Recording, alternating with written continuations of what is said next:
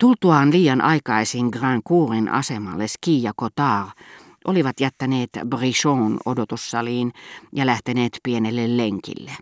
Kun sitten Cotard oli halunnut kääntyä takaisin, Ski oli vastannut, ei mitään hätää, juna ei tänään ole paikallinen, vaan maakunnallinen. Ihastuksissaan nähdessään, minkä vaikutuksen tämä täsmentämä vivahdus teki Kotaariin, hän oli lisännyt, puhuen itsestään, niin, koska Ski rakastaa taiteita, koska hän muovailee savea, kaikki luulevat, ettei hän ole käytännöllinen. Kukaan ei tunne tätä rataosaa paremmin kuin minä. Siitä huolimatta he olivat palailleet asemaa kohti, kun yhtäkkiä nähdessään tulossa olevan paikallisjunan savupilven, Kotaa oli ulvaissut ja huutanut, nyt ei auta muu kuin juosta niin kovaa kuin jaloista lähtee. He olivat tosiaankin tulleet viime hetkessä. Eroa paikallisen ja maakunnallisen junan välillä ei nimittäin ollut olemassa kuin skiin mielikuvituksessa. Mutta eikö ruhtinattaren pitäisi olla junassa, kysyi kaikuvasti Brichot, jonka valtavat silmälasit loistavat kuin kurkkupeili lääkärin otsalla hänen valaistessaan potilaan nielua, tuntuivat lainanneen professorin omilta silmiltä elämänsä ja näyttivät ehkä juuri hänen ponnistustensa takia, hänen sovittaessaan niihin näköään, katsovan itsekin hetkenä minä tahansa, joutavanakin, tuijottavan hellittämättömän tarkkaavaisesti, rävähtämättä. Sitä paitsi sairaus, viedessään Bricholta näköä vähän kerrallaan, oli paljastanut hänelle tämän aistin ihanuudet. Onhan meidänkin usein päätettävä luopua jostakin esineestä, esimerkiksi lahjoittaaksemme sen, katsellaksemme, kaivataksemme, ihaillaksemme sitä.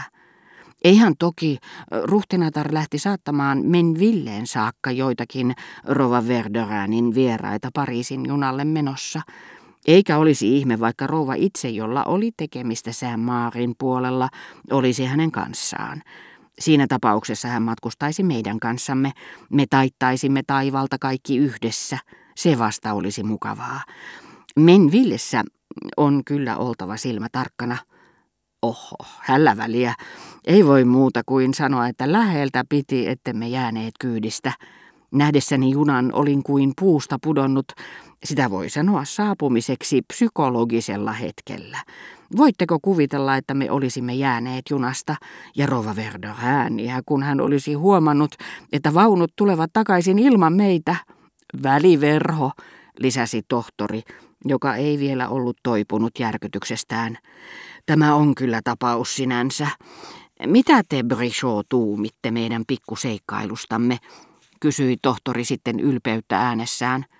Kautta kunniani, jos te ette olisi ehtineet junalle, se olisi ollut niin kuin Vilmään vainaja olisi sanonut, aikamoinen isku torvisoittokunnalle. Mutta minä, joka siihen asti olin ollut näiden tuntemattomien ihmisten lumoissa, minä muistin yhtäkkiä, mitä Kotaa oli sanonut pikkukasinon tanssisalissa. Ja ikään kuin näkymätön side olisi yhdistänyt visuaaliset muistot elävään elimeen, mielikuva Albertinista painamassa rintojaan Andreen rintoja vasten koski julmasti sydämeeni. Mutta tuska ei kestänyt. Ajatus Albertinin mahdollisista suhteista naisiin ei enää tuntunut todennäköiseltä sen jälkeen, kun ystävättäreni toissapäivänä oli sään luulle keimaillessaan herättänyt minussa uudenlaista mustasukkaisuutta, joka sai minut unohtamaan entisen. Kuvittelin, kuten muutkin naivit, että jokin taipumus sulkee pois toiset, erilaiset. Arambuvillessä, koska juna oli tupaten täynnä, vaunuun nousi talonpoika sinisessä puserossaan, vaikka hänellä oli vain kolmannen luokan lippu. Tohtori oli sitä mieltä, ettei se ollut sopivaa matkaseuraa ruhtinattarelle, kutsui paikalle konduktöörin, otti esille suuren rautatieyhtiön lääkärin kortin ja pakotti asemapäällikön häätämään talonpojan vaunustamme. Kohtaus suretti ja säikytti siinä määrin ujoa Sanjettea, että heti alkuvaiheessa, nähdessään valtavan joukon maalaisia asemalaiturilla, hän pelkäsi sen paisuvan kapinan mittasuhteisiin, väitti vatsaansa koskevan, ja jotta kukaan ei voisi syyttää häntä osallistumisesta tohtorin väkivaltaiseen toimenpiteeseen, hän livahti käytävään, muka etsiäkseen paikkaa, josta Kotar käytti nimitystä klosetti. Turhaan etsittyään hän jäi ihailemaan maisemia junan toiseen päähän. Jos nämä ovat teidän ensiaskeleenne Rova Verderäänin luona, sanoi Brichot, joka halusi näyttää tietojaan minulle tulokkaalle, niin saattepa nähdä, ettei missään muualla niin kuin siellä tule tietoiseksi elämän suloisuudesta, kuten muuan diletantismin, nihilismin ja muiden modernien sinisukkien harrastamien ismien keksijöistä, eli herra ruhtinas de Talleyrand tapasi sanoa. Sillä puhuessaan menneisyyden suurmiehistä hänestä oli henkevää ja ajan hengen mukaista liittää heidän titteliinsä herrasana ja sanoa herra herttua de la Rochefoucauld, herra kardinaali de Ré, josta hän myös silloin tällöin käytti nimitystä Gondin suvun Struggle for Lifer tai Markiakin Bulangisti eikä hän koskaan unohtanut Montesquieusta puhuessaan ladella hymyillen herra presidentti secondant de Montesquieu.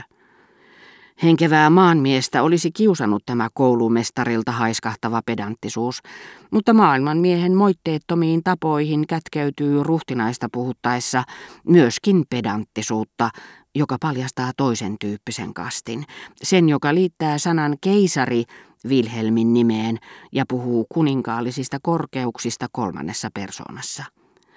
Jaa, jatkoi Brichot, herra ruhtinas de Talleyrandista puhuessaan, hattupäästä sen miehen edessä, siinä meillä varsinainen edelläkävijä. Miellyttävä paikka, viehättävä, puuttui Kotar puheeseen. Tulette tapaamaan siellä vähän kaikkea. Ahdasmieliseksi rouva Verderääniä ei ainakaan voi sanoa. Tunnettuja tiedemiehiä, kuten Brichot, ylhäisaatelisia, kuten esimerkiksi ruhtinatar Sherbatov, venäläinen vallasnainen, suuri ruhtinatar Ydoksin ystävätär, joka tapaa tätä silloin, kun ketään muuta ei oteta vastaan. Suuri ruhtinatar Ydoksi ei todellakaan olisi suonut, että ruhtinatar Sherbatov, jota kukaan ei enää aikoihin ollut kutsunut, olisi ilmestynyt hänen luokseen silloin, kun siellä olisi voinut olla muitakin, vaan antoi tämän tulla aikaisin aamupäivällä siihen aikaan päivästä, kun hänen korkeutensa luona ei ollut ketään niistä ystävistä, joista olisi ollut yhtä epämiellyttävää tavata ruhtinatar kuin se olisi ollut noloa tästä itsestään. Jo kolmatta vuotta lähdettyään suuriruhtinattaren luota kuin manikyristi Madame Sherbatov oli jatkanut matkaa suoraan Rova Verderäänin luo, joka siihen aikaan vasta heräsi, eikä jättänyt tätä enää niin, että uskollisuudessa ruhtinattaren saattoi sanoa ylittävän roimasti itsensä Brichon, niin uutterasti kuin tämä läsnäolollaan kunnioittikin keskiviikkoiltoja, joissa hänellä Pariisissa oli ilo kuvitella itseään jonkinlaiseksi Chateaubriandiksi Abi Obuassa. Maaseudulla hän taas uskoi esittävänsä vastaavaa osaa kuin sanokaamme nyt vaikka Madame du Châtelain luona, se, josta hän aina kirjan oppineen ilolla ja ilkikurisuudella käytti nimitystä Monsieur de Voltaire.